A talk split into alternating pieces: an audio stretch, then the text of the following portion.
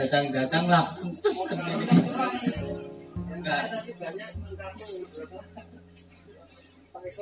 Oh ya, selamat malam teman-teman semua.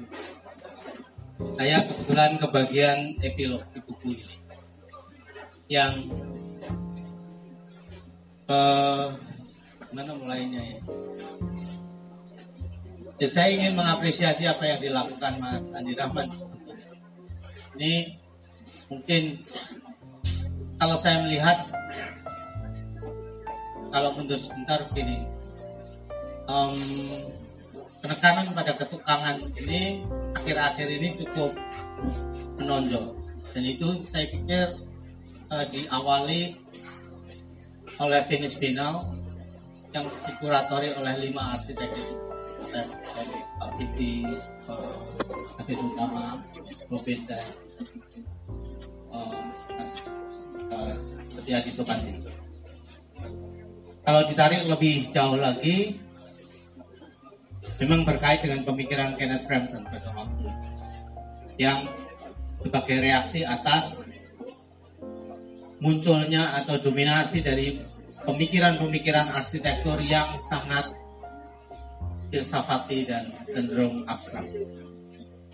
Nah, Frampton mengajak untuk kita kembali kepada semacam fitrahnya, bagaimana berarsitektur dengan bertumpu pada aspek tektonik yaitu tentang material tentang uh, tentang membangun tentang mendistribusikan daya dan tentang uh, mengolah bahan dan detail.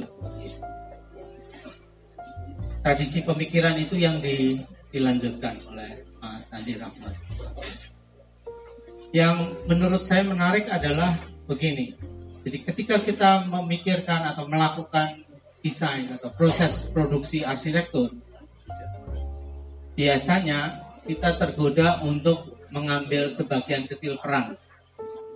Sebagian lagi kita menjadi konsumen titik atas produk-produk yang ditawarkan oleh industri.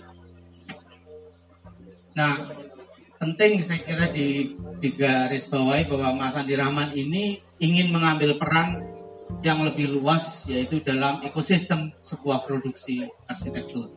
Yang tentu di dalamnya ada beberapa komponen eh, bahan, tukang, dan gagasan desain itu sendiri. Nah, Mas Andi mau melakukan investasi tanda petik, investasi sosial dengan bersusah-susah berkolaborasi tapi juga ya semacam melakukan apa ya upgrading atau pendidikan tanda petik pada tukang. Dan ini orang tidak mau melakukan. Pada arsitek yang lain saya melihat misalnya dengan bangga mengatakan lihat ini karya saya ini sangat sempurna sekali nat lantai, nat dinding dan nat plafonnya ini ketemu sangat presisi sekali dan saya memecat tiga tukang untuk mengerjakan itu bisa bayangkan tukang ini nggak becus ganti ganti ganti sampai akhirnya ketemu tukang dengan skill set yang bisa me memenuhi atau mewujudkan gagasan desainnya. Wah, korbannya banyak itu. Tapi ini dengan telaten, coba coba gini gini. Dan itu riset panjang saya kira uh, nggak langsung ke proyek skala besar tapi nggak tahu main-mainnya berapa tahun ya itu mengulik sambil mengeksplorasi kemungkinan bata bisa di, di seperti itu. Ditafsir dan dijinakkan dan kemudian di dilus-lus untuk kemudian dilatih untuk mau. Nah coba berdiri meloncat atau guling-guling dan seperti itu. Itu bata dilatih sampai seperti itu. Um, memang material itu menjadi partner yang penting untuk kita sebagai kadang-kadang kita punya gagasan desain seperti ini. Tukangnya bisa materialnya nggak mau. Atau materialnya mau tukangnya nggak bisa. Dan seperti itu. Jadi tiga kaki ini saya kira harus ya klien juga. Kliennya kadang-kadang ininya tiga mau kliennya nggak mampu mendanai atau nggak mau nggak jadi juga gitu ya. Jadi ini perlu sinergi atas uh, apa, stakeholder sebuah proses produksi um, keberanian untuk mengulik ini juga saya kira luar biasa. Kadang-kadang eksperimen begini-gini tujuannya nggak jelas juga tuh ya. Mau apa sebetulnya itu kan? Ya kalau kita situ, yang kita cari apa gitu. Nggak bisa dirumuskan di awal. Tukangnya juga mungkin ya kadang-kadang uh, bingung ini orang ini maunya apa suruh coba seperti gitu ya seperti. Dan itu dilakukan banyak orang, banyak arsitek. Kalau saya lihat misalnya Romo Mangun sendiri juga apa kadar bermain-mainnya cukup besar. Pernah satu saat saya ke ke rumahnya gitu memasang eh, bambu-bambu gitu, pakunya masih nonjol-nonjol banyak gitu. Lupa Pak pakunya kok pating serumat ini, pripun ini oh mangke. Mangke nak pun ditersani Romo Mangun pun oke okay, terus di des des des des gitu jadi gitu jadi dia rupanya punya pengalaman udah gini lalu disuruh bongkar nyabuti nyabuti paku yang rintik itu nggak mudah ya. Jadi dia ah ini kalau Romo Mangun belum mantap ya nggak usah di des gitu, gitu. saya nggak tahu ini relasi yang yang hangat seperti ini itu terjadi di lapangan ini kalau disuruh ditodong untuk cerita pasti ada banyak cerita-cerita yang yang begitu. Gitu. Um, ya pemahaman bahan dan mengulik dan tadi uh, keberanian untuk mengikuti intuisi karena sebenarnya di depan sudah nggak jelas. Ini sama seperti saya heran loh orang Jepang. Mereka makan pakai sumpit dan ini sudah nggak bisa disebut puluhan tapi ratusan bahkan mungkin tradisi berapa ratus tahun gitu. Tapi masih ada itu inovasi sumpit. Ini kan gila betul jadi bata dari dulu ya seperti itu gitu. Tapi ini ada orang yang masih berani memainkan bata untuk mencari untuk ngajak berdialog dan dan menemukan ada 13 13 pola Belanda. Sementara ini 13. Nanti mungkin nggak tahu berikutnya akan ada banyak lagi.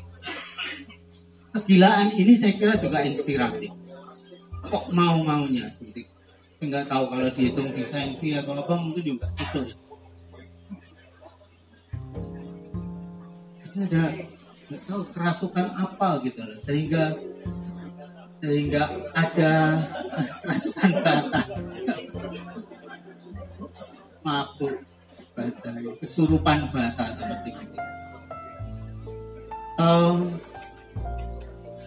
tapi ada keinginan mungkin untuk mengkaitkan tradisi panjang zaman dulu.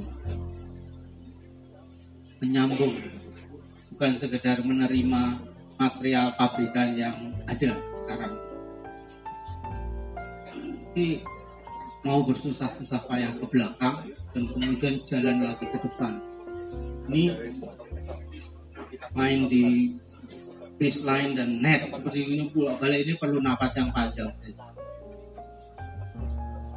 uh, mungkin mungkin itu saya supaya diskusinya lebih hangat mungkin ini perlu di uyel-uyel lebih banyak seperti itu gitu supaya kalau yang di ya buku itu iya mungkin tapi mungkin itu sebagian bagian kecil atau sebagian besar masyarakat lebih tahu sebetulnya.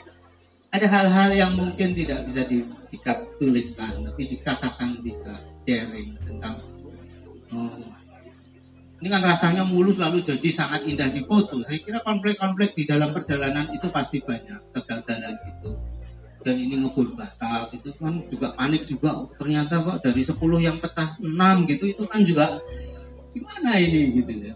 Ada ketakutan ketakutan ada kekhawatiran ada optimisme tapi juga aduh ini ini yang kliennya itu uangnya berapa ya? Jangan-jangan nanti berhenti proyeknya seperti itu uh, itu kekejaman juga pada klien kan gitu dan mempertahankan kepercayaan ini juga ini tidak mudah seperti kita.